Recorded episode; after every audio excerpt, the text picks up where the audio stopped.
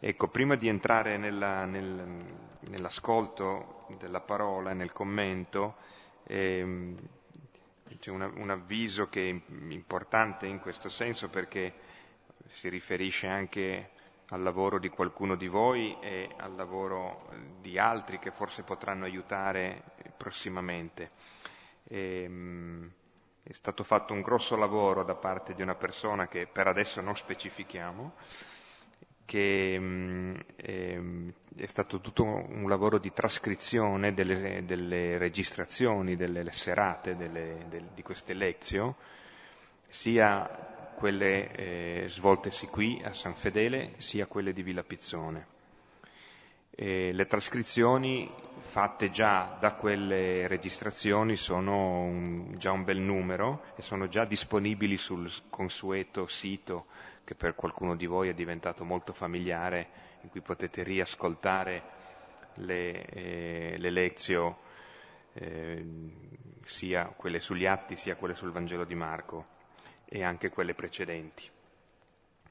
Ma eh, appunto, proprio perché è già stato fatto molto lavoro, sarebbe bello poterlo completare. Le registrazioni ci sono tutte, ma occorrerebbero delle persone di buona volontà che trascrivono, che sbobinano, come si diceva una volta, non sono più le bobine, ma si dice ancora così, c'è un retaggio ancora eh, che, di cui ci serviamo felicemente.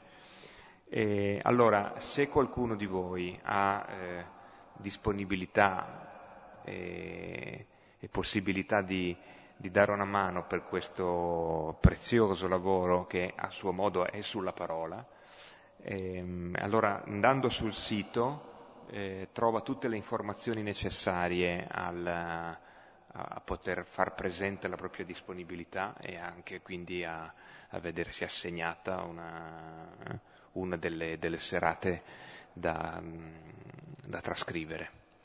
Quindi, eh, così, naturalmente un, nulla può essere preteso, è tutto un lavoro così, di, di, di volontarietà e di gratuità e, e, anche di bellezza in questo senso, perché ci mantiene a contatto, sia pur faticosamente, perché le trascrizioni sono faticose, però con la parola. Forse è uno degli ultimi lavori che rimane ancora eh, diretto erede della fatica degli amanuensi che la Bibbia se la copiavano a mano più e più volte nella vita. Prepariamo per introdurci il testo della prima lettera ai Corinti, capitolo 9, dal versetto 16 al 23. Prima Corinti 9, 16, 23.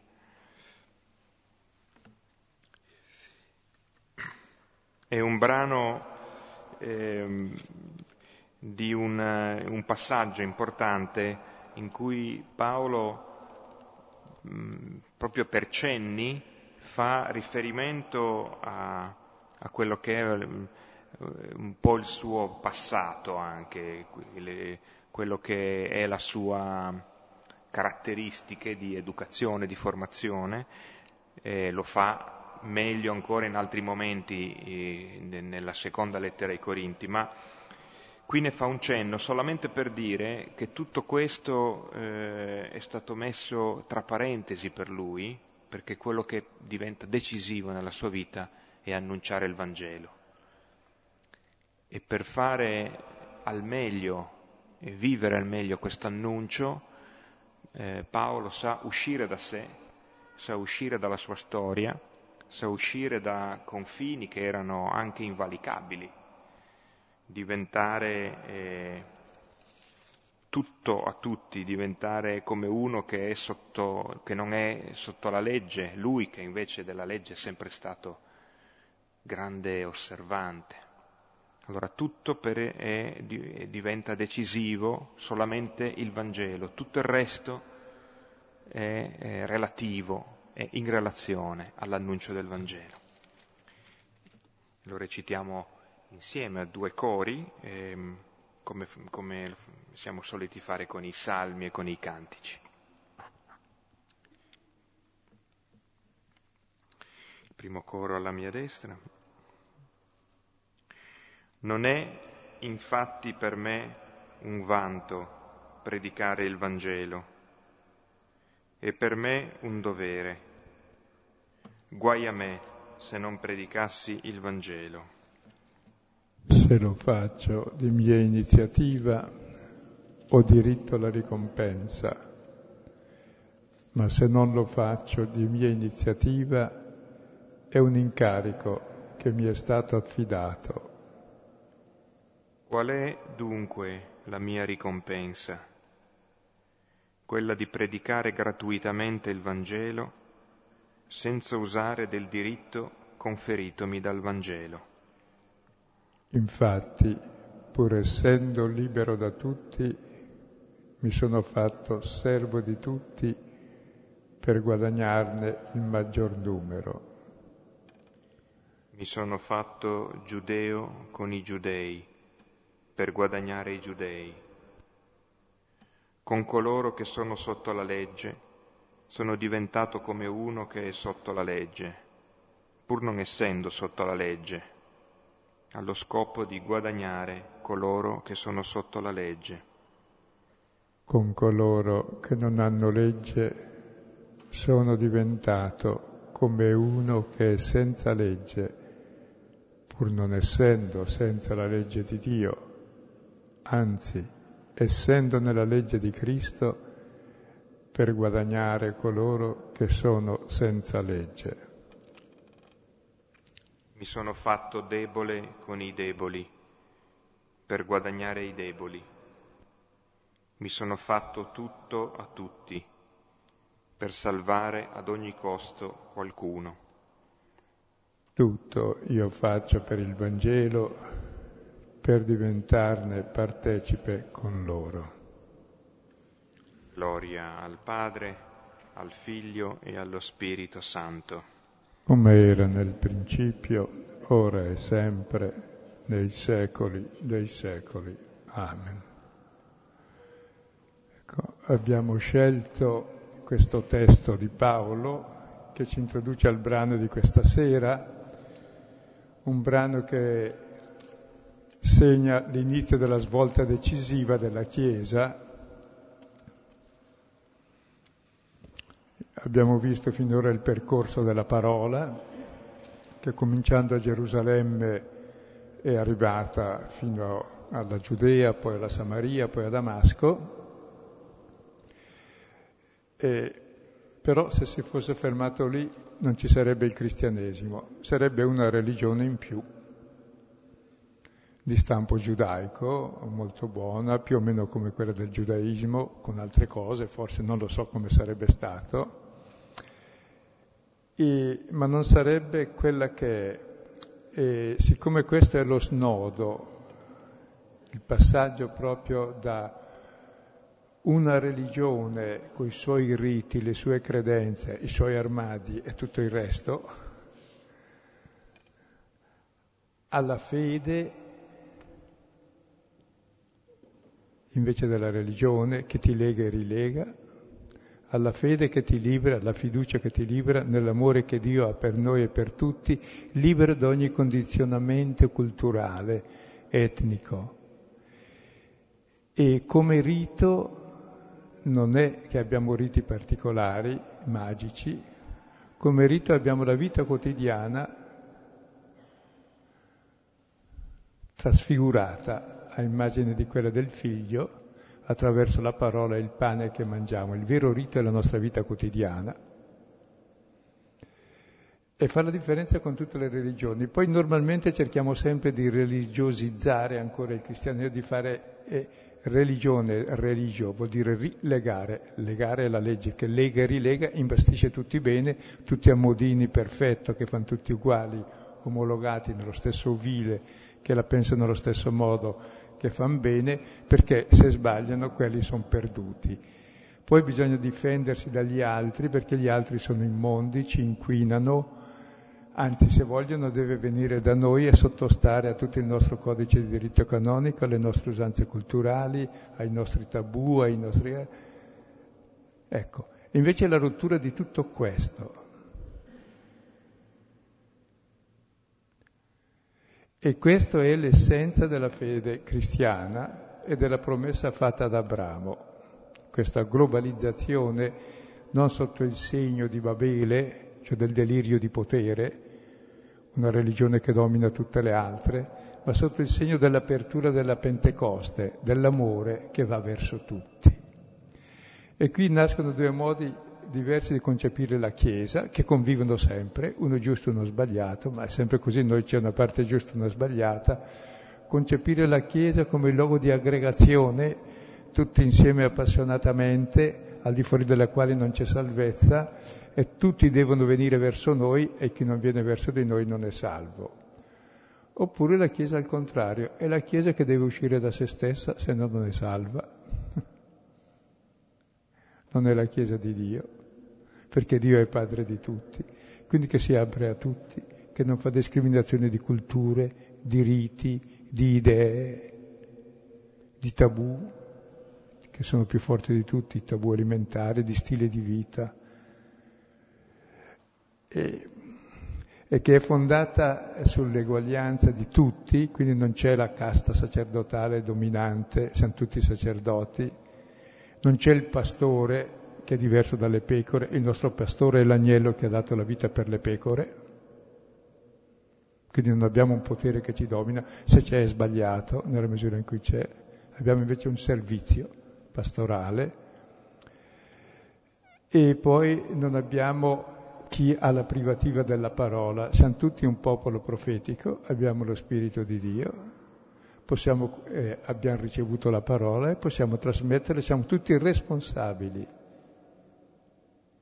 davanti a Dio, davanti al mondo, di che cosa?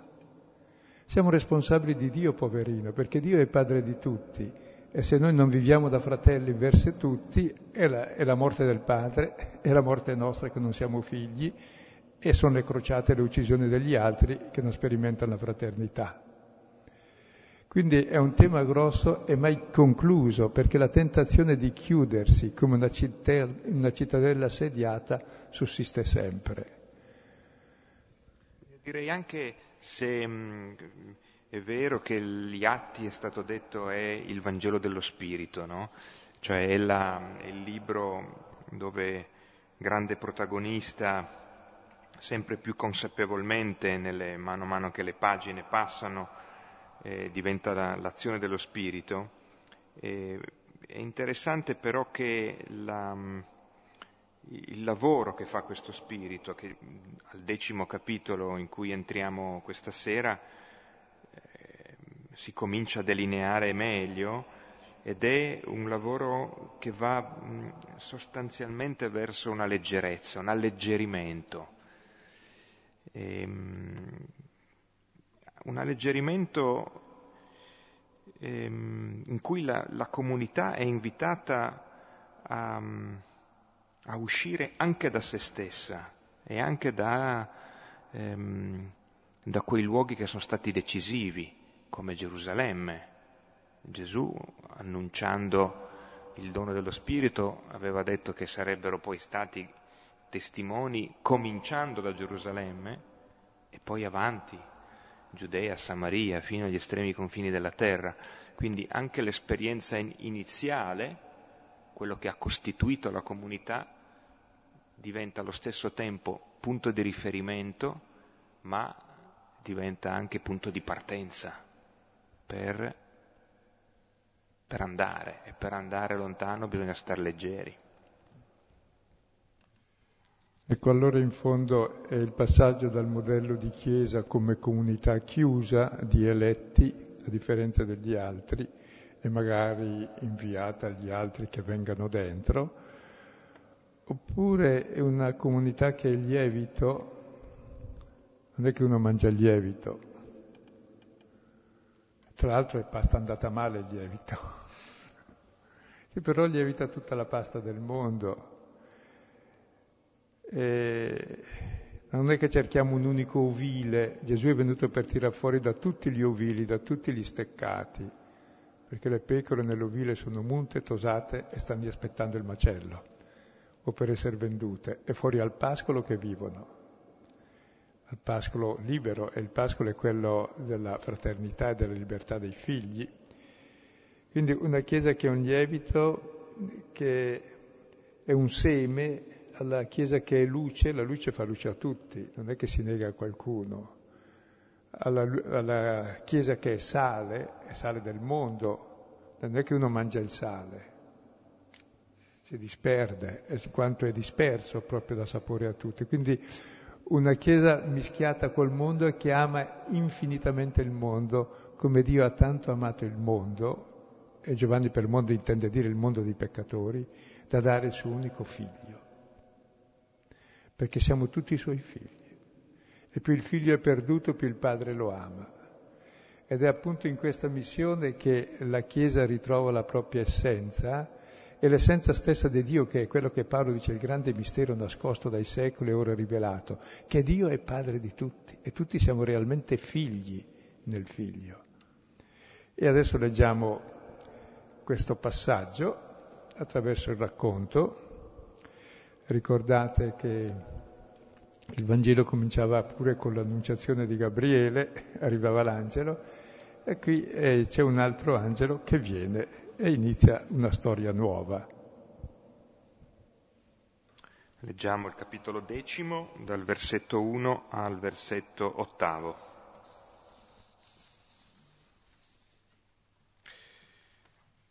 Ora a Cesarea un tale uomo di nome Cornelio, centurione della corte chiamata Italica, pio e timorato di Dio con tutta la sua casa, che faceva molte elemosine al popolo e pregava Dio di continuo, vide chiaramente in visione, verso l'ora nona del giorno, un angelo di Dio che era entrato da lui e gli aveva detto, Cornelio.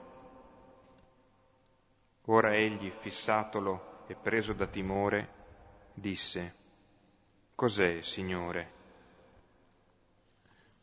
Ora gli disse, le tue preghiere e le tue elemosine sono salite come memoria al cospetto di Dio. E adesso manda uomini a Ioppe e manda a prendere un certo Simone, che è chiamato Pietro. Costui è ospitato presso un tale Simone Conciatore, la cui casa è presso il mare. Ora, come partì l'angelo che gli parlava, chiamati due dei suoi domestici e un pio soldato fra i suoi attendenti, e avendo spiegato loro ogni cosa, li inviò a Ioppe. Ecco, seguirà poi il testo di questi che arrivano da Pietro, da Pietro che è la visione e poi Pietro che va a trovare Cornelio. Per oggi ci fermiamo su questo testo che è estremamente significativo. Comincia con l'annunciazione, l'angelo, come l'annunciazione Maria è stata l'incarnazione di Gesù, del Verbo di Dio, e così direi questa annunciazione e comincia l'incarnazione del Cristo totale, di Dio che è tutto in tutti attraverso la parola del Figlio.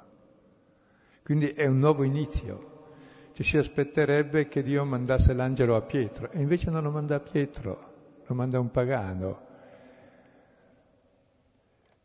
E da questo testo, eh, com- che c'era già un preludio con l'eunuco, si comincia a capire che devono cessare tutte le barriere e quante ne tiriamo su ancora, infinite, e sembra che se ne tirano sempre su di più. Si vuole riproporre anche il latino, che è una lingua che nessuno capisce, per creare il mistero.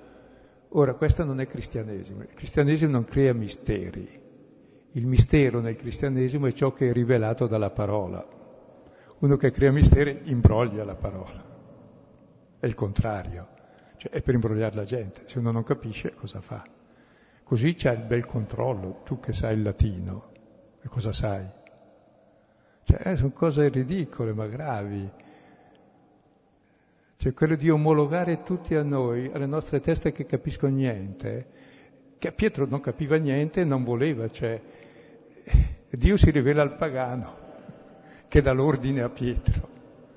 e fa il missionario per sapere. Voglio dire che la Chiesa non è che deve andare a plagiare il mondo o a lottare o a chiudersi, deve ascoltarlo perché Dio lavora, Dio è Dio di tutti, anzi prima loro che nostro. Anzi, se voi notate tutti i Vangeli, la rivelazione di Gesù a chi è stata? La prima alla Samaritana, che erano i pagani in Israele, poi alla Sirofenicia. e gli apostoli non capivano niente ancora, eh, che erano i suoi prediletti.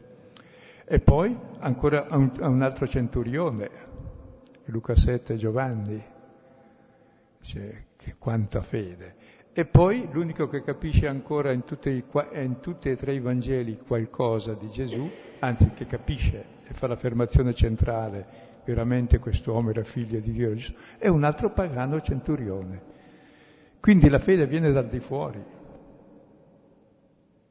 non è un appannaggio nostro. E perché viene dal di fuori? Perché è sempre l'altro che mi appella alla fraternità è ascoltando questo che io divento figlio. Eh, sembrano cose complicate, ma sono cose profonde. E questo poi cadere di ogni barriera, ogni steccato, dove ogni confine, invece che essere la barricata, la lotta contro gli altri, diventa confine, è il fine comune, dove due finitudini si mettono in contatto. E allora nasce una cosa nuova che rispetta tutte e due. E si apre ognuno all'alterità e ci si apre a un'alterità sempre maggiore, non a un'omologazione sempre maggiore, che è il sacramento dell'altro, cioè di Dio, che è l'infinitamente altro perché è non altro da nessun altro, è tutto in tutti. Quindi è entrare nel grande mistero di Dio con questa svolta, che non è mai compiuta perché noi ci consideriamo sempre il popolo dei credenti bravi, gli altri perversi, mondo pagano, no? Il mondo pagano è il mondo per il quale Dio ha dato la vita e che Dio stima tantissimo e lui non agisce in Pietro, agisce prima nel mondo pagano, come vedete in tutti i Vangeli, che sembrano una presa in giro degli apostoli, e invece noi la realtà, che Dio agisce nella storia e noi comprendiamo, noi credenti siamo quelli che riusciamo a capire che non avevamo capito ciò che gli altri avevano già capito, magari almeno stando ai Vangeli. Ora, in linea di principio è molto chiaro che il cristianesimo è questo. Poi, ammesso pure il principio, vengono dei problemi concreti, li vedremo la volta prossima, sai, come si fa a vivere insieme se abbiamo culture diverse? Quello si riesce, basta essere tolleranti, ma mangiare insieme. Uno mi mangia i cani, e i serpenti. Io queste cose no. Uno mi mangia la lepre, io questa mai. Uno mi mangia gli uccelli, un tedesco piuttosto mangia sua zia. Io mai, anche il cavallo, è assurdo. Allora, come si fa a, a vivere insieme, a mangiare insieme, allora il concilio di Gerusalemme, invece di stabilire verità eterne, che non ce n'è nessuno da stabilire, perché le sa Dio e ce le ha già rivelate e non ce n'è altre di più, stabilisce delle regole concrete come si può mangiare insieme, nel rispetto reciproco. Sono delle norme, poi transitorie, che cambieranno anche subito se cambia la situazione. Paolo diceva per esempio nella lettera ai Corinzi al capitolo 7, boh, io mangio tranquillamente quello che mangiano i pagani, tutto, e vado anche a mangiare al macello, a prendere la carne al macello, e la carne al macello era carne sacrificata agli idoli sempre, la macellazione era sacra. Lui dice, gli idoli non esistono, per cui io la mangio tranquilla. Se però dice mio fratello, che era finora idolatra, mi vede mangiare quella carne e allora dice, ma allora, allora cosa c'è? Cioè, si sente disturbata perché pensa di entrare in contatto con gli idoli, allora Paolo dice, non mangerò la carne in eterno. Si scandalizza lui. Quindi il vero principio ormai dello stare insieme non è più le cose buone, le cose cattive, i tabù di qua, i tabù di là, le norme di qui, le norme di là. È fare ciò che edifica il fratello nella libertà e nell'amore. non fare ciò che lo ostacola. Anche se avesse la coscienza erronea o non ha fatto ancora tutto il cammino, lo rispetto nella sua libertà, nella sua coscienza, nel suo cammino e non lo scandalizzo. Quindi il comportamento poi, messo il principio, è un luogo di discernimento costante. E mentre supponete molti concili che si sono fatti dopo molto litigiosi tra cristiani, era per scomunicare gli altri, questo invece era per creare comunione con tutti gli altri. Quali sono le condizioni concrete per stare insieme? Non quali sono le idee giuste per comunicare chi le ha sbagliate e quindi mandarli fuori. C'è tutta un'altra prospettiva. Vabbè, adesso entriamo nel testo che ci presenta prima Cornelio e poi questo angelo che noi ci aspetteremmo che Dio mandasse a Pietro, invece lo manda a Cornelio, e poi Cornelio che manda, che diventa allora come Gesù che manda, invia, cioè invia i suoi apostoli, li chiama, da Pietro, e manda Pietro a portare le istruzioni che poi capirà.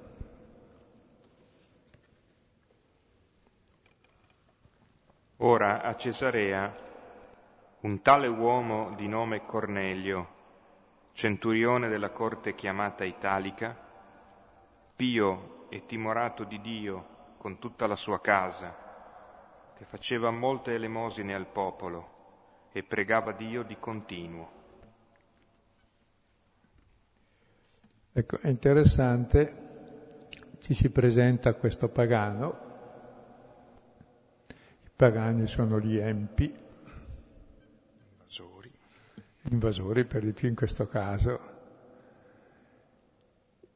Ecco, e Dio ha fatto di quest'uomo un modello di più giudeo.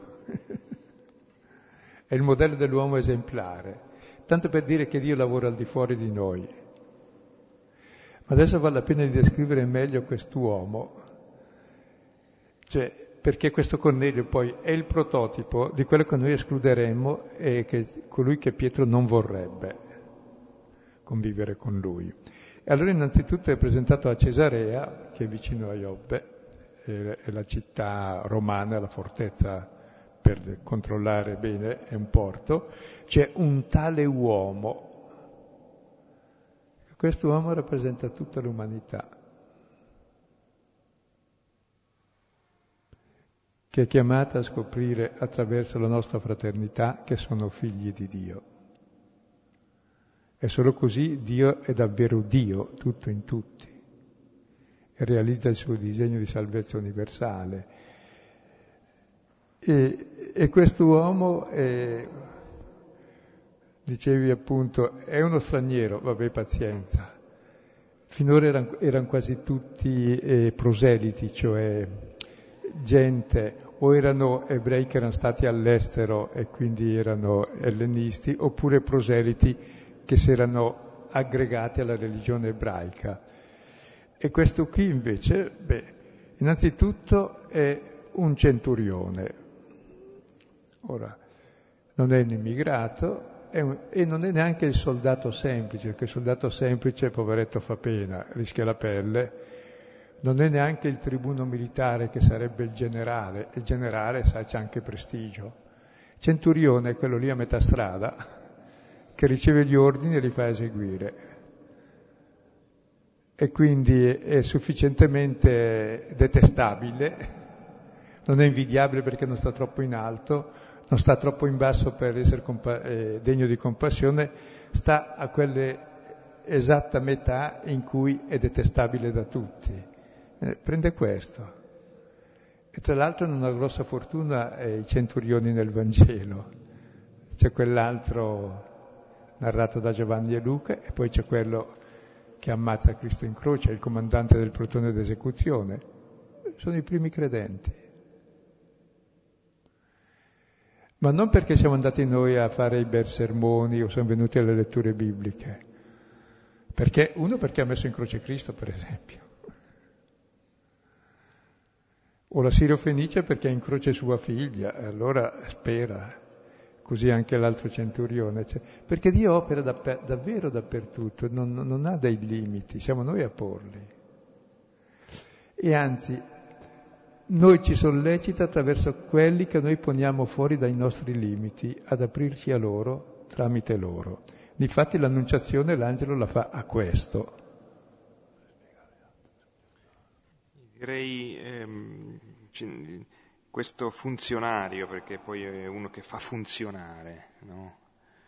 il, il funzionario, come direbbe qualche comico, è quello che fa funzionare le cose e che funziona in quelle cose lì. Cioè è interessante che quest'uomo che crede, ci viene detto subito dopo, che con tutta la sua casa, cioè è uno che possiamo anche immaginare, per esempio, che eh, come funzionario di un esercito invasore, eh, quindi persona straniera rispetto a Israele, totalmente al di fuori, totalmente detestabile in quanto appunto invasore e, e rappresentante di un, di un esercito di oppressori, poteva forse vivere una, una doppia tensione verso il popolo che aveva invaso e verso i suoi stessi eh, superiori, o i compagni, i colleghi dell'esercito,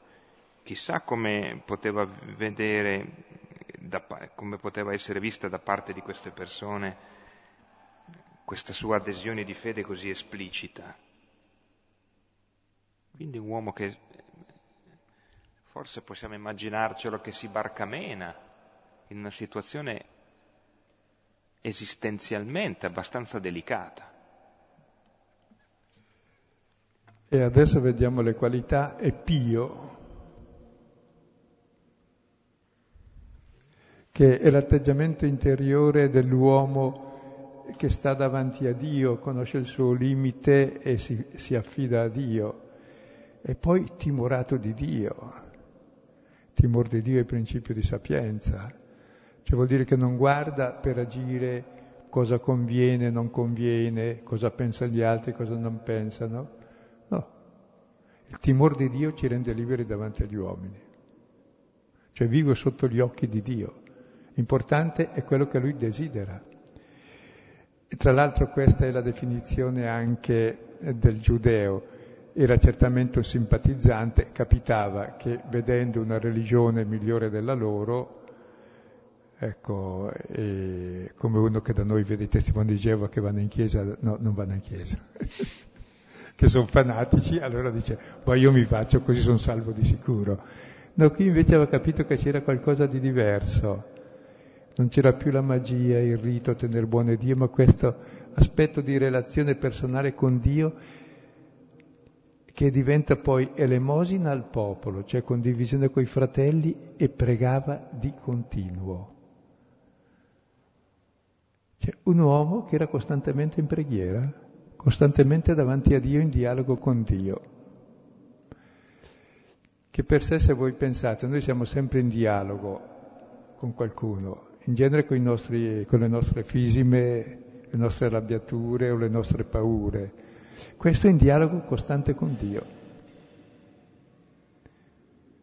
Per sé dovremmo stare tutti in dialogo con Dio perché è davanti a Lui che siamo ciò che siamo, e la domanda che ha fatto Dio ad Adamo è dove sei? Perché non era più il suo posto. Cioè il nostro posto è essere in Dio, se no dove, dove sei? Non esisti fuori. Sei solo nel tuo male, nelle tue paure. Quindi si rappresenta il vertice addirittura di quello che è il senso della vita.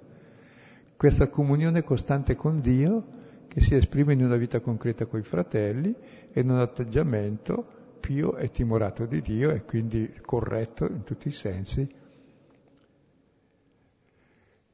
E questo non è stato a catechismo, eh, non so, almeno, almeno, dai cristiani, dai giudei probabilmente si andava a ascoltare, perché c'è quell'altro centurione che ha costruito la sinagoga, no? ricordate, in Luca 7.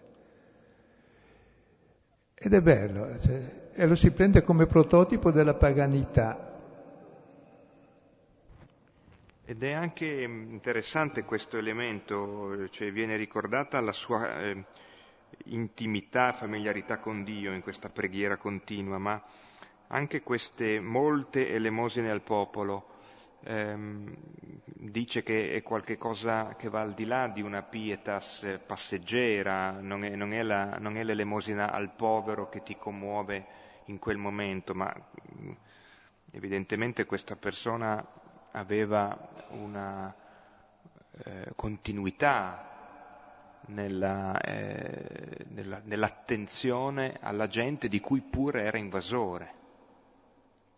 E, e lui viene ricordato come centurione, dunque fa il suo mestiere. E per questo appunto allora cioè, è una figura complessa da un certo punto di vista e, e ci dobbiamo immaginare che vivesse dentro eh, un desiderio profondo e nello stesso tempo forse qualche contraddizione, qualche, qualche frizione con la realtà, diciamo. Ciò nonostante viene eh, ricordato con le caratteristiche che sono quelle dei giusti di Israele. Il timore di Dio, l'essere pii, la preghiera continua, no? le figure dei, dei grandi, anche del, del, racconto di Luca del Vangelo, Simeone e Anna, sono ricordati con queste caratteristiche. Anna che non lascia mai il Tempio, prega continuamente. Ecco che anche loro abbiano frizioni, è giusto e normale, però il bello è che in quelle frizioni loro vivono davvero così, mentre noi nella minima frizione friggiamo, non facciamo più niente, diventiamo empi, abbiamo paura di tutto, non abbiamo timore di Dio, non è che ci spendiamo in elemosina in preghiera continua, anzi, questo riesce a vivere nella contraddizione questa serenità che gli viene da questa interiorità profonda. E adesso vediamo cosa succede. Versetto 3.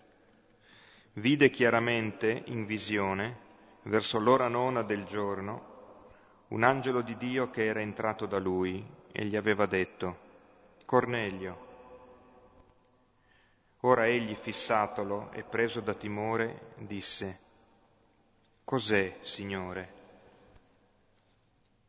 Ora gli disse, le tue preghiere e le tue elemosine sono salite come memoria al cospetto di Dio. E adesso manda uomini a Ioppe e manda a prendere un certo Simone che è chiamato Pietro. Costui è ospitato presso un tale Simone Conciatore, la cui casa è presso il mare. Ecco, vediamo l'inizio è l'ora nona, è l'ora della morte in croce, è l'ora del primo miracolo di Atti 3. Ecco, questo angelo del Signore entra da lui come era entrato da Maria e poi si dice alla fine che parte da lui. Ecco, mi domando sempre cosa vuol dire questo entrare dell'angelo. Tra l'altro quando noi pensiamo all'angelo pensiamo sempre a un pennuto che svolazza. Ecco, non ha nulla di questo. Questo è l'angelo pagano Mercurio, che è l'annunciatore degli dei e patrone dei mercanti e degli imbrogliatori, Mercurio o Hermes.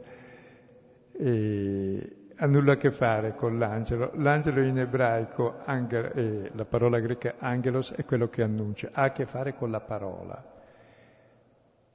Per cui ciò che conta è l'annuncio che dice e annuncia sempre da parte di Dio e Dio stesso è parola, per cui nella parola è presente Dio e questo entra, per sé Dio c'è sempre dentro. Ecco, penso che questo suo entrare in modo particolare sia quando lui comincia a parlare e poi a un dato punto smette anche di parlare, cioè Dio ci dice delle cose, si annuncia al cuore, entra e poi esce. Per esempio, anche se non ci accorgiamo, quando Pietro alla domanda di Gesù, voi, ma voi che dite che io sia, Pietro risponde, tu sei il Cristo, il figlio del Dio, il vivente, Gesù cosa gli risponde? Beato te Pietro, Simone, figlio di Giona, perché non sangue e carne te l'hanno rivelata queste cose, cioè non l'hai pensata tu, ma il Padre mio te l'ha rivelata. Quindi ha ricevuto senza accorgersi la rivelazione di Dio. E quindi eri tutto contento. Poi dice tu sei pietra, su questa pietra edificherò la mia chiesa e le porte dell'inferno preverranno contro di essa. Quindi bellissimo, vedi che bello essere. Quando Dio parla in te che belle cose escono. Subito dopo il Signore gli parla di nuovo attraverso le parole di Gesù. Ecco, adesso da dirvi una cosa, sì sono il Cristo, il figlio di Dio. Sappiate che il Cristo, il figlio dell'uomo, finirà in croce, sarà insultato e sarà ucciso, dopo tre giorni risusciterà. Sarà ucciso dai sommi sacerdoti, dagli anziani e dagli scribi. E Pietro dice, Dio non voglia, crediranno a me che sono infallibile, Dio non vuole questo. Cioè, siccome Dio gli aveva parlato, crede poi adesso di poter parlare lui in nome di Dio. E Gesù lo chiama Satana. Quindi l'angelo è entrato ed è uscito, bisogna stare attenti quando Dio ci parla e non pretendere poi, che è quel momento lì, di allargare troppo ciò che ci ha detto, perché le cose che ci aggiungiamo noi possono essere perfettamente diaboliche, anche su cose buone. Tutte le eresie, gli sismi, le lotte, vengono sempre su ispirazioni buone, almeno all'inizio, per esempio quella della riforma della Chiesa è dall'inizio che la si fa sempre, e poi parla un altro spirito anche dopo. E stare attenti a questo entrare e uscire.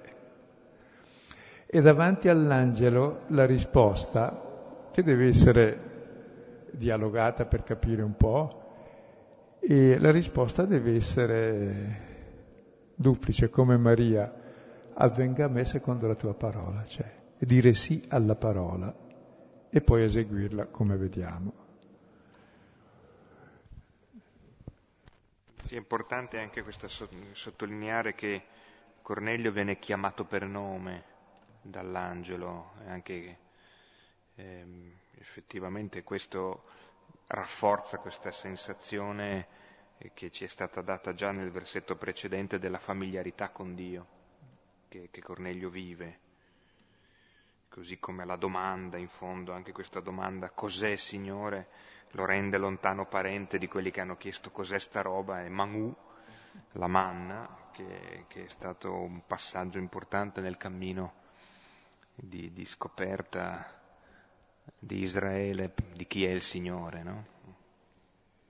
E poi ancora, eh, le tue preghiere, le tue elemosine sono salite come memoriale al cospetto di Dio. È una frase tipica, il memoriale, sono i sacrifici che si fanno al Tempio e sono un memoriale del quale Dio si ricorda. Ora il memoriale non è più il sacrificio al Tempio, è semplicemente le tue preghiere, le tue elemosine. Quindi è già una prospettiva nuova di adorare Dio in spirito e verità, non su questo Tempio o nell'altro. È il passaggio all'interiorizzazione proprio della fede, del rapporto con Dio e coi fratelli preghiera e elemosina. E questo è il vero Tempio. Tant'è vero che l'altro Tempio noi abbiamo fatto una spelonca di briganti, cioè dove si ruba ai fratelli e dove si ruba la gloria a Dio anche, o la si paga.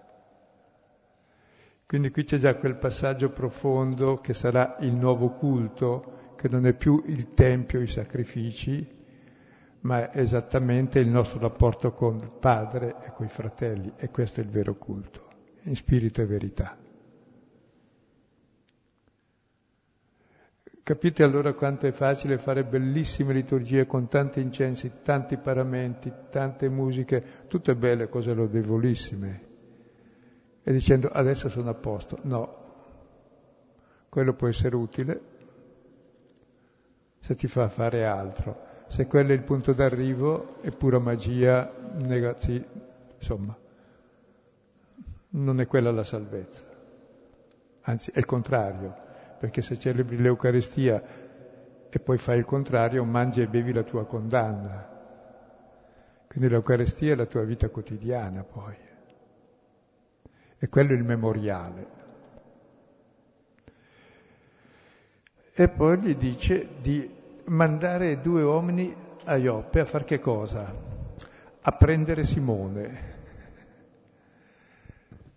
cioè a, tras- a, trasferirlo perché eh, Simone non vuole andare, difatti quando vedremo il brano successivo c'è l'angelo che gli, eh, quando gli appare quella cosa eh, di, che gli dice prendi e mangia, eccetera, lui, no, io farò mai queste cose, non sarebbe mai andato lui da un casa di un pagano. E dice manda a portarli via. È interessante che l'angelo di Dio parla al pagano di andare, lo manda in missione da Pietro per sradicarlo, eh,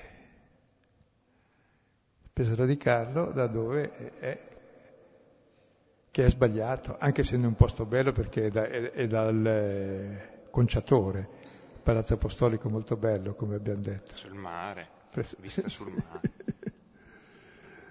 cioè, era proprio l'abitazione più umile che c'era, però era ancora in ambito giudeo perché è presso un tal Simone, e quindi anche quello è ebreo, quindi ci sono le regole alimentari, fa parte dei nostri e quindi ci posso stare.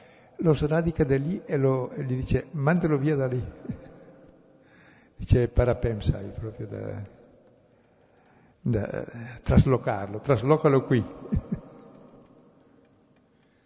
Se vogliamo è come se fosse una specie di attualizzazione eh, di quella profezia che c'è nel Vangelo di Giovanni, no? dove il risorto ricorda a Pietro che quando eri giovane andavi dove volevi, ti mettevi la veste, andavi dove volevi, ma quando sarai vecchio tenderai le braccia e un altro ti porterà dove tu non vuoi. Allora, Giovanni dice che questo si riferisce alla morte, cioè con quale morte avrebbe glorificato Dio, ma in qualche modo questa preparazione al compimento della sua vita c'è già, cioè Pietro è effettivamente preso e portato dove probabilmente lui non vuole andare o pensa di non dover andare in ossequio all'osservanza. Cioè che tra l'altro proprio deve non andare secondo lui, rompe le tradizioni dei padri, ma non quelle che ci siamo inventati noi come noi cristiani, perché noi non abbiamo tradizioni. L'unica tradizione è vi trasmetto ciò che ho ricevuto, che il Signore Gesù nell'ultima cena prese il pane, lo spezzò e lo diede, questo è il mio corpo dato per voi. Similmente il calice, questa è l'unica tradizione. C'è la memoria di un amore che dà la vita per tutti. Loro invece avevano, come tutti, le loro abitudini, le loro culture, le loro norme, i loro decreti, la loro liturgia, i loro riti, eh, fuori dai quali non c'era il memoriale per sé, la circoncisione, tutte queste cose, e tutte le osservanze. Noi poi ne abbiamo messe molte di più, ma non c'entrano per niente. Cioè, vedete com'è costante, adesso non voglio dire cattiveria, ma questa diffidenza verso il mondo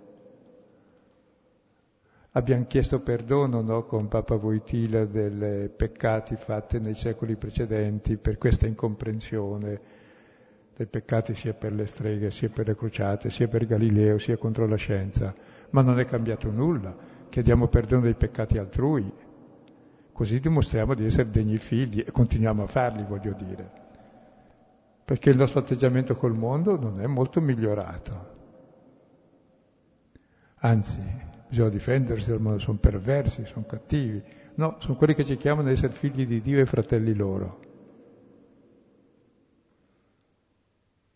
Questa diffidenza verso il mondo, verso le idee, beh, le idee vecchie, state sicuri, non erano molto migliori di quelle di adesso, probabilmente anche più sbagliate. L'edonismo, eh, questo edonismo, già in Genesi 3 Adamo e Eva perché agiscono? Perché era bel, buono da mangiare, bello da vedere e desiderabile. Questo si chiama edonismo, no? È già teorizzato all'inizio. Quindi nulla di nuovo sotto il sole. Buono da mangiare, bello da vedere, desiderabile, cosa vuoi di più? ecco, ed è questo il mondo che Dio ama. Le nostre preclusioni e i nostri steccati sono orribili. se non, non aver capito chi è l'uomo e chi è Dio. E aver appiccicato delle etichette a Dio, che è quello che pensiamo noi, e agli altri, che non sono come noi. Ma siccome gli altri sono uomini, sono certamente figli di Dio, vuol dire che allora nego a me di essere figlio di Dio e nego a Dio di essere Dio se non come me l'immagino io con tutti i miei studi teologici precisi, dove ho fatto la formulazione chimica di Dio e anche algebrica, tutto perfetto. No, Dio è spirito ed è padre e lo si trova nei fratelli e, e questi sono gli altri a richiamarcelo. E se noi non riprendiamo questo spirito, diciamo, apostolico, cioè di inviati a testimoniare questo amore verso tutti, e ci manda Dio gli altri a dire ma per favore spostati di lì.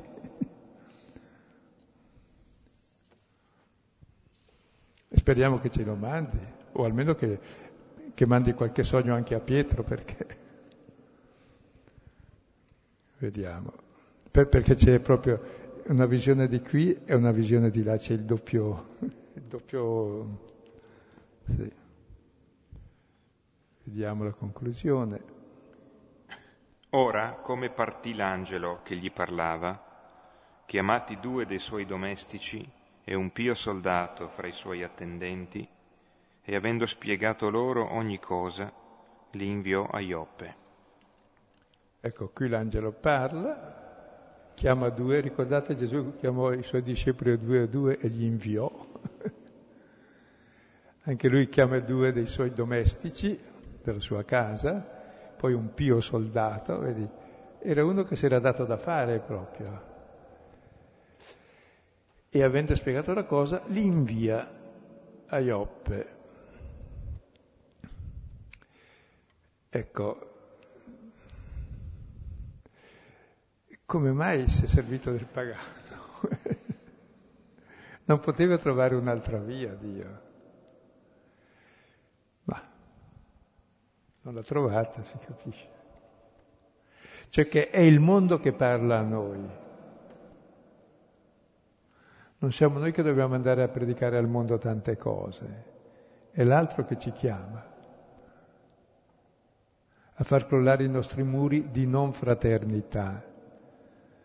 E tra l'altro non sono cose banali, perché per esempio le questioni dei riti cinesi o il nostro modo di atteggiarci col mondo d'oggi allontana tutti dalla Chiesa è da Dio.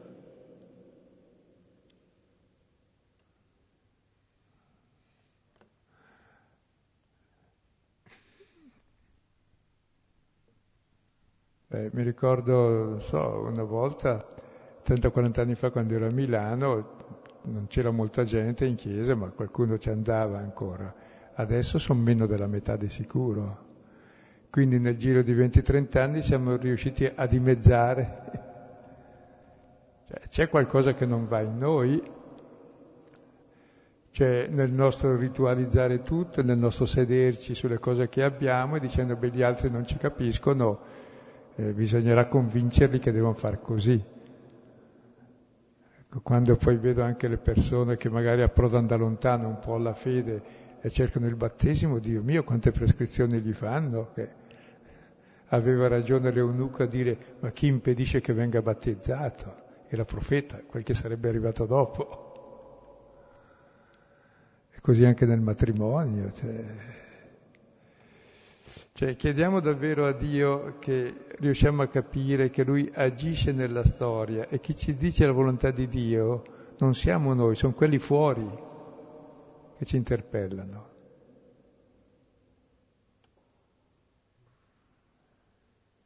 Ed è bello questo procedimento, no?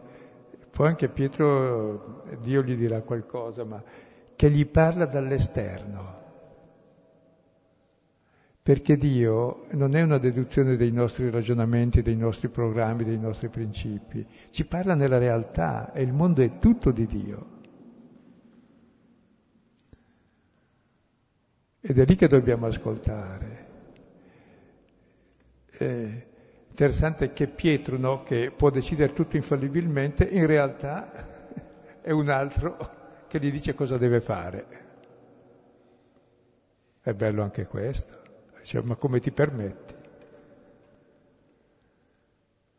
Eh, chiediamo a Dio che ci illumini, ecco, su questo, perché c'è sotto proprio un altro tipo di rapporto della Chiesa col mondo, ma anche della Chiesa all'interno di se stessa, e c'è proprio su questo testo il passaggio da una concezione del cristianesimo come religione chiusa in se stessa, dove si può fare degli adepti che vengono a noi e li chiudiamo nel nostro recinto, oppure lo sfondamento di ogni religione non è più religione, è la fede in Dio che è Padre, ci ha dato il suo Spirito, tutti gli uomini sono fratelli e viviamo da figli se accogliamo gli altri.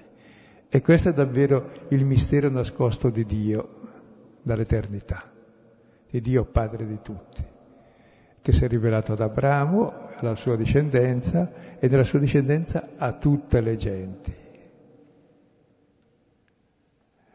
E noi siamo a questo punto le persone che devono accogliere questa istanza e viverla con semplicità, con molta attenzione, con molta apertura, senza tirar su barriere, sem- comprendendo sempre la ragione dell'altro, ma anche nelle relazioni minime. Poi a me fa tenerezza, qualche volta lo faccio anch'io, ma quando mi sento impegnato a difendere Dio e il Signore dalle critiche, ma scusa, s'arrangi Lui. Non ha bisogno di essere difeso Dio. Eh, abbiamo bisogno di capirlo forse, di capire l'altro perché fa queste obiezioni. Probabilmente perché ha ragione, lo vede difeso da me in un certo modo che dice ma se questo qui è Dio meglio guardarsene. Cioè, ci sarebbero tante cose qui da, da, chiedere a Dio, da capire, ma siccome ci fermeremo altre due puntate sul seguito, questo è solo l'inizio, ma vedete che questo testo presenta già quell'apertura, addirittura l'apertura stessa che c'è stata nell'annunciazione a Maria, che Cristo appare sulla terra l'uomo Gesù. Qui finalmente è quasi l'incarnazione del Verbo eh, nel lontano, che chiama la Chiesa a riconoscerlo, finché Dio sia tutto in tutti e si compie così il disegno di Dio. Credo che una, per, anche per le prossime volte in cui ci fermiamo su questo capitolo, che è veramente uno spartiacque nel, nel libro degli Atti, ehm, c'è da cogliere quello che è tutto il sistema delle mediazioni, cioè questo mandare a chiamare, ehm, questo valorizzare quello che è la, per Pietro tutta la storia di Cornelio e il cammino che Cornelio ha fatto e per Cornelio ascoltare da Pietro come farà eh, cioè vuol dire ascoltare da uno che è stato accanto a Gesù. No? Ma è, è, tutto un sistema di, di, incontri, di relazioni, quindi di mediazioni e questa è, fino a prova contraria, la linea della stessa incarnazione, che è mediazione per autonomasi. Racconto un episodio analogo che mi è capitato di conoscere 30 anni fa in Sudan, che è una zona musulmana molto dura, e ero andato fuori poi dopo de- eh, sì, lungo il deserto, insomma, dopo a Meda, Wad Medani, c'era una comunità parrocchiale molto vivace, mi ero fermato lì perché dovevo dare un corso poi 500 km oltre, e vedevo che cantavano bene. E poi mi ha spiegato che il coro, il capocoro era il Muezzin. E lì era venuto eh, tutto un clan di musulmani che si è convertito in questo modo, che il Muezzin ha una visione in sogno, che gli appare un angelo che gli dice va a parlare col capoclan e digli che io ti ho detto che dovete andare da un uomo che, vi insegnerà la via della verità. Contemporaneamente appare al capoclan dicendogli la stessa cosa, lo stesso sogno. Allora si mettono d'accordo, ma chi sarà quest'uomo? E quest'uomo bianco. Sono andati dal missionario e si sono convertiti grazie a quel sogno tutto il clan. e poi sono dovuto andare un 200-300 km lontano, se no li facevano fuori, e erano l'anima di quella comunità cristiana, per un sogno, ancora adesso, non per la grande attività dei missionari, per... Cioè Dio le sue iniziative le prende sovranamente, anche adesso, perché agisce nel cuore di tutti. Ecco, eh, prima di lasciare spazio alle vostre risonanze o alle vostre richieste, eh, ricordo appunto che abbiamo detto prima che ci sarebbe bisogno di dare una mano per trascrivere delle mm, sbobinature, insomma, di, di sì, sì, non, non, queste ultime, ma eh, di, di, Luca, di Matteo, di Giovanni e di Marco, cioè delle lezioni fatte negli anni precedenti, che sono già tutte, le, le registrazioni le abbiamo tutte, una parte in alcuni casi, ad esempio quella di, eh, di Matteo, eh, quasi la metà sono già fatte, 53 su 120 incontri, eh, però serve appunto un aiuto che se potete andando sul sito ci sono le informazioni per poter eh, dare la vostra eh, collaborazione.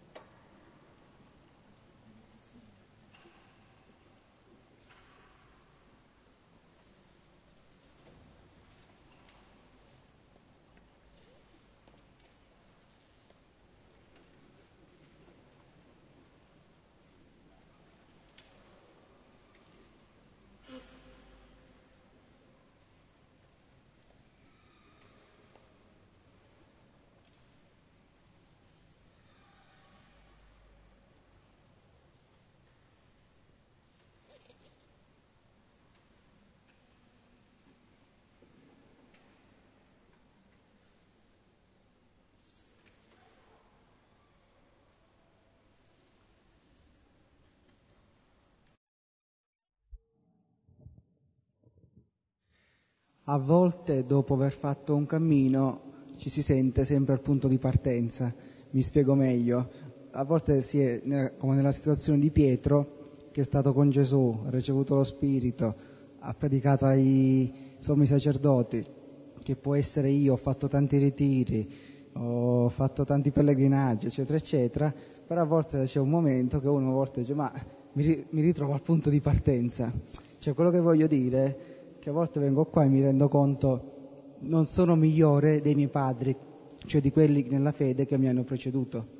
Cioè non mi sento perché a volte sono sempre al punto di partenza. Era una sensazione nelle ultime lezioni che, che meditavo e venivo, cioè vengo qua a dieci anni, ascolto lezione sulla parola da dieci anni, però a volte ascolto, riascolto una nuova lezione non ho capito niente e mi sembra sempre al punto di partenza, devo ricominciare a camminare dall'inizio. È questa sensazione che ascoltando mi è venuta in mente. E c'era un grande monaco che è arrivato ai 90 anni, punto di morte, allora siccome era molto saggio, molto santo, gli dicono Abba, dici una parola. E l'altro dice vi confesso, non ho ancora cominciato a convertirmi. Ed è vero. Perché come l'acqua della sorgente è sempre nuova, così la vita, cioè se tu smetti è stagnante, non è più sorgente, cioè la vita è sempre nuova e ogni giorno devi convertirti dal pensiero dell'uomo al pensiero di Dio, non è mai fatto, se no sei normalmente nell'altro pensiero, cioè non è mai finito. Anzi, più vai avanti, anche più vedi quanto manca. Ma questo non è né una tristezza, né no, no, no, è la gioia di ricominciare ogni giorno.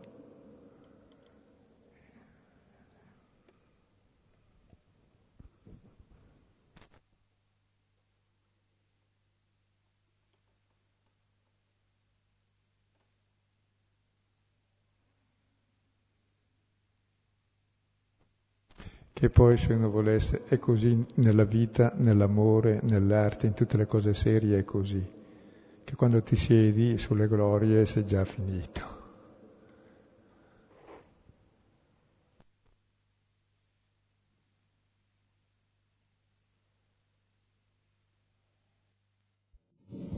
Eh, mi viene da usare un gioco di parole abbastanza noto, Dio si svela e poi si rivela. E prima si toglie il velo, ispira, poi si rimette il velo e siamo noi che dobbiamo seguirlo. È un po' forse anche quello che dice qui la vicenda dell'angelo che si manifesta a Cornelio, eh, ha, ha, proprio questa, questa funzione di metterlo in moto nel momento in cui Dio stesso però si rivela ed è Cornelio che deve mettere sua, il suo impegno. Non so se è una cosa corretta.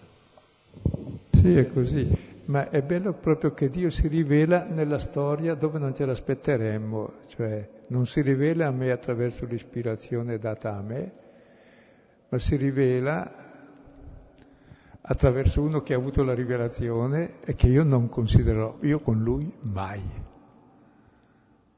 Questa è bella, perché Dio è davvero Dio di tutti ed è all'azione in tutti. E le vere eh, eh, rivelazioni ormai di Dio non sono né quelle di Meggiugorie perché se sono vere sono quelle che ci sono già, già nel Vangelo.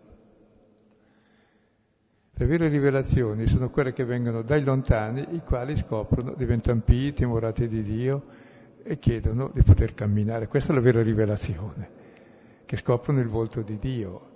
Ma se scoprono in noi la durezza, la non accoglienza, eh, tradiamo noi il volto di Dio. E il mondo ha bisogno infinito proprio di questa comprensione, così anche i giovani. Se no facciamo su una religione ad uso e consumo delle nostre idee, va bene. Abbiamo i nostri slogan, i nostri partiti, i nostri stili di vita e, e, va benissimo, va benissimo, ma non ha nulla a che fare col cristianesimo però. È una setta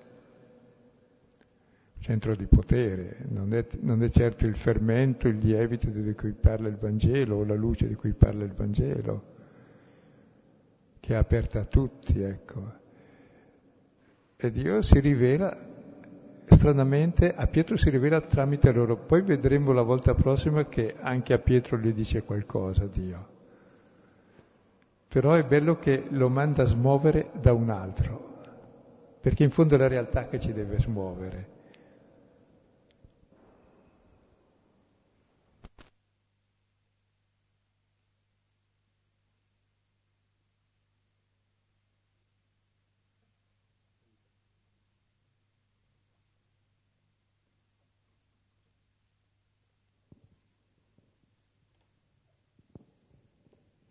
Eh, e verso compagni e amici che in gioventù erano credenti e poi dichiarano in tarda età di aver passato decenni senza fede e così muoiono anche. E qual è l'atteggiamento del credente? Questi si sono rivolti a delle dottrine magari esoteriche, ehm, qual è l'atteggiamento eh, sa- sano del credente?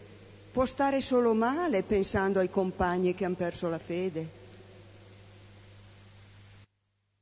Ma bisogna vedere perché l'hanno persa, perché se non trovano da parte dei credenti una comprensione, una spiritualità, una serietà, eh, più facilmente deviano. E soprattutto anche perché molti si fanno testimone di Geova? Per due motivi almeno. Che ognuno si sente responsabile di evangelizzare, che è giusto.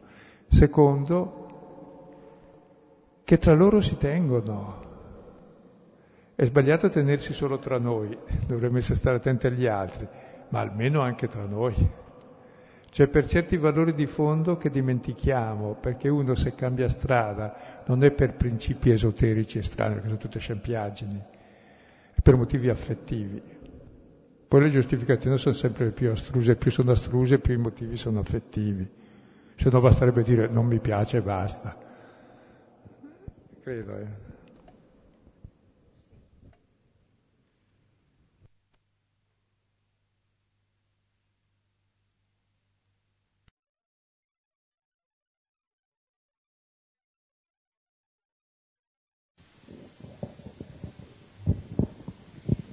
Analizzavo la figura di Pietro, rivedendomi un po'.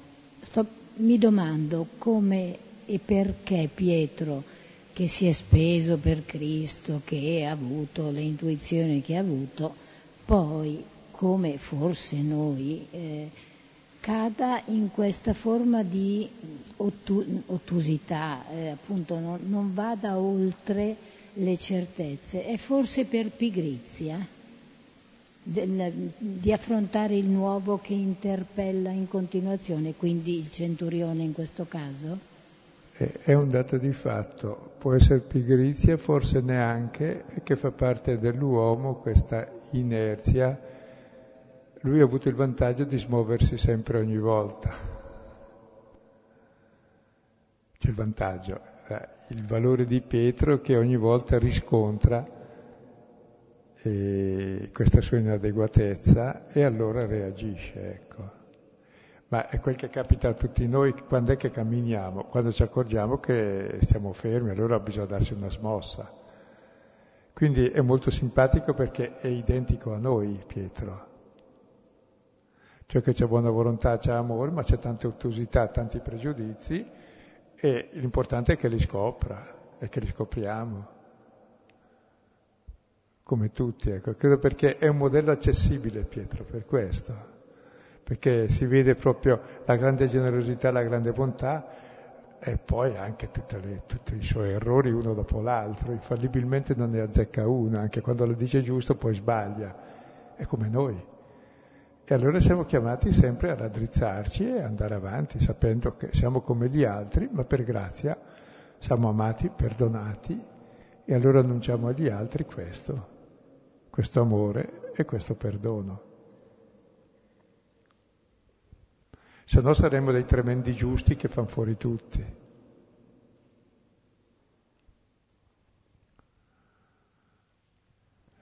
E riprenderemo con Pietro la volta prossima, che anche Pietro ha la sua visione.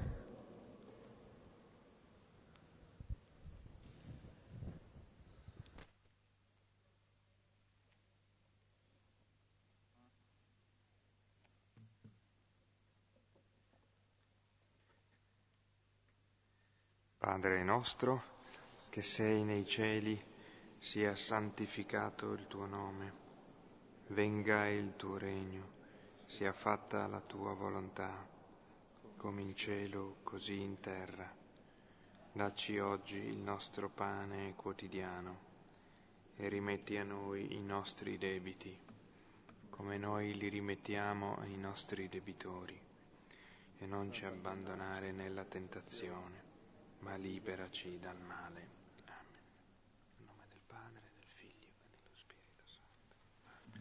Bene. Buonanotte e eh, buona settimana anche, arrivederci a lunedì.